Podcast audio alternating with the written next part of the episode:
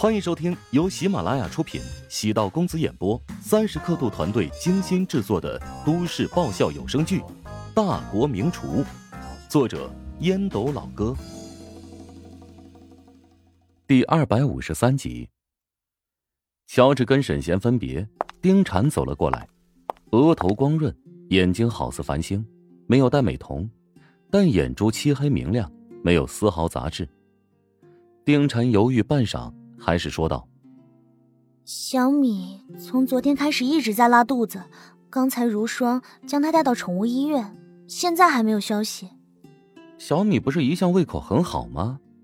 昨天从宠物医院回来之后，却无精打采的。”丁婵委婉的告诉乔治：“恐怕与宠物医院有关。”乔治骂了句：“弱狗。”丁婵知道乔治尽管对小米呼之即来，挥之即去。但已经将他视作食堂的成员之一，还是挺有感情的。小米每天吃剩饭剩菜，其实那是乔治故意骗陶如霜的。食堂的菜那么好吃，哪来的剩菜呀？都是乔治利用当天剩下的边角料，给小米现做的狗粮，小米才会在这么短的时间内养得如此臃肿。去宠物医院多久了？差不多五个小时，按理应该回来了。丁婵初步估算了一下时间，乔治拨通陶如霜的电话，手机接通了，但奇怪的是没有人说话。乔治越想越觉得不对劲。宠物医院的地址发给我一下。丁婵嗯了一声，发现乔治已经跑到门外。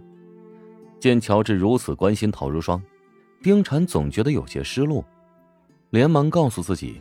那可是他的小姨子，当然会紧张了。如果自己遇到危险，他也同样会担心自己。涂辉再次见到陶如霜，心情很不错，将小米带到一个房间，做了详细的检查。他究竟得了什么病啊？啊，吃坏了肚子，有些肠炎症状，服用一些药物，很快就能好了。涂辉开了药单，递给陶如霜。陶如霜象征性的扫了一眼，暗存：如果是给人吃的药，自己还能认识几种常备药；给宠物吃的药，他怎么能看得懂呢？那就麻烦你了。陶如霜觉得房间只有自己和涂辉两个人，气氛有些古怪。不知为何，总觉得涂辉今天望向自己的眼神不对。咱俩是朋友，你这么客气做什么？涂辉走到门口，轻轻一拧，将门给反锁上了。你为什么关门？我不是怕别人打扰咱们吗？我想送你一个礼物。陶如霜突然觉得汗毛竖了起来。涂辉现在的样子让人觉得很诡异，他脑海中不断闪现出许多变态杀人狂的恐怖电影情节。这时，手机响了起来，陶如霜连忙掏出手机。一看是乔治打来的，毫不犹豫的接通，下一秒手腕一麻，被涂辉控制住，手机也被他夺去。还是欣赏一下我为你准备的礼物吧。涂辉扯了扯嘴角，笑容诡谲，眼神透着股邪芒。陶如霜沉下脸，把手机还给我，涂老板，你知道自己在做什么吗？悬崖勒马还有的救。涂辉将手机塞入口袋，摊手道：“你不要紧张，我只是想跟你说说话而已。等你看完我给你准备的礼物，你就明白我的心意了。”唐如霜心里害怕的厉害，她观察周围，发现右边柜子上银色的盘子里装着给狗治疗的器械，连忙走过去，双手握了一把手术刀，刀尖对着涂辉：“赶紧开门，不然我跟你拼了！”涂辉没想到陶如霜竟然会这么烈性，越发觉得她特别有味道。涂辉朝陶如霜走了两步，双手高高的抬过头顶。你别激动，千万别伤害自己啊，那样我会心疼的。陶如霜有过被人跟踪袭击的经历，远不及现在这般无助。涂辉的身高足有一米八，肩膀很宽，穿着白色的工作服，鼻梁上戴着金丝眼镜。电视剧里斯文败类，一般便是如此打扮。涂辉朝陶如霜慢慢逼近，还有五米左右的时候，突然启动，瞬间来到陶如霜的身侧，一手箍住陶如霜的手腕，另一只手抓住了手术刀的刀刃，鲜血从他的手指里汩汩流出。陶如霜吓了一跳，赶紧松开手。涂辉仿佛感觉不到疼痛，被染上红色血迹的右手在衣服上随便抹了抹。你太冲动了，看来必须让你安静下来。陶如霜被涂灰的动作吓得浑身在打颤，甚至有一股尿意，差点就忍不住了。涂灰，你这是在犯罪！你即使自己不为自己考虑。难道不为家人考虑吗？哈哈哈我怎么犯罪了？好像受伤的人是我吧？我只是邀请你接受我的礼物而已，请问这也算罪吗？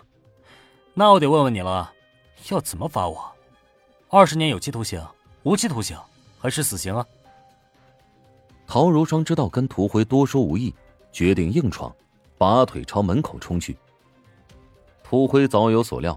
从侧后方拽住陶如霜的胳膊，用力一拉，陶如霜便如纸片一般飞出，额头撞在工作台的边角，头部传来强烈的晕眩，眼皮慢慢的合上。最后一幕是小米从右侧扑出，朝涂辉的胳膊狠狠的咬了一口。涂辉没想到小米会英勇护主，猝不及防被小米咬住胳膊，他用力的甩了两圈。小米终于咬合不住，被抽在墙壁上。涂辉走到小米旁边，飞起一脚踹在他的腹部，小米呜咽一声，在地上抽搐不已。陶如霜再次睁眼，恰好看到涂辉虐待小米的一幕。谁能想到，表面对宠物那么爱护的涂辉，另一面竟然如此残忍冷血。涂辉提着小米的后腿。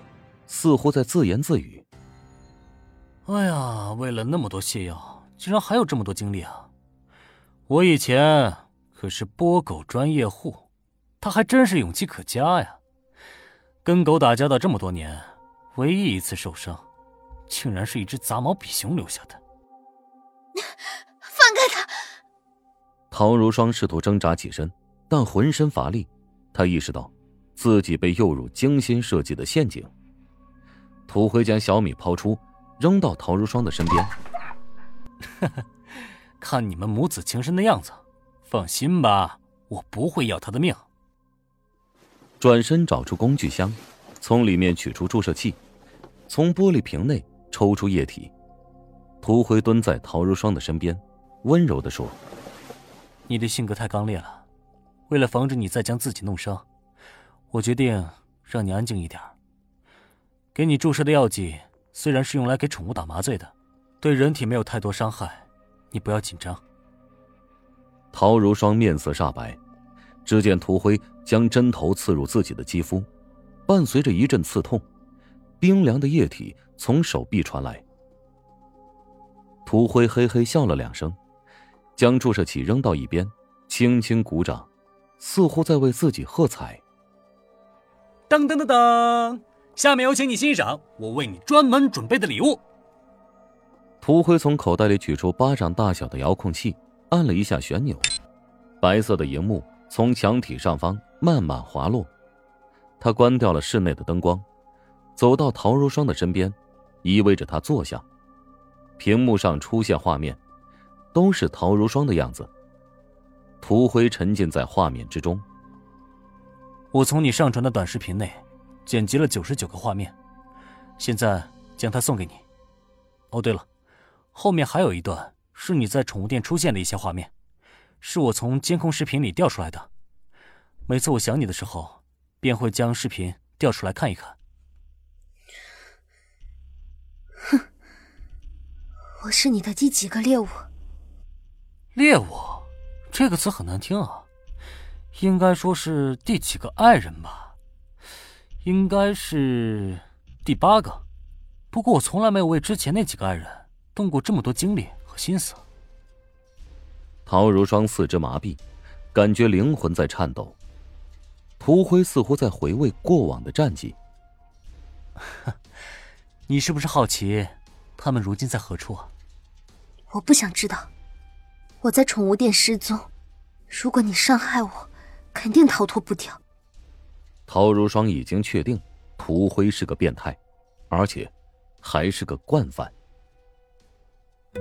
本集播讲完毕，感谢您的收听。如果喜欢本书，请订阅并关注主播。喜马拉雅铁三角将为你带来更多精彩内容。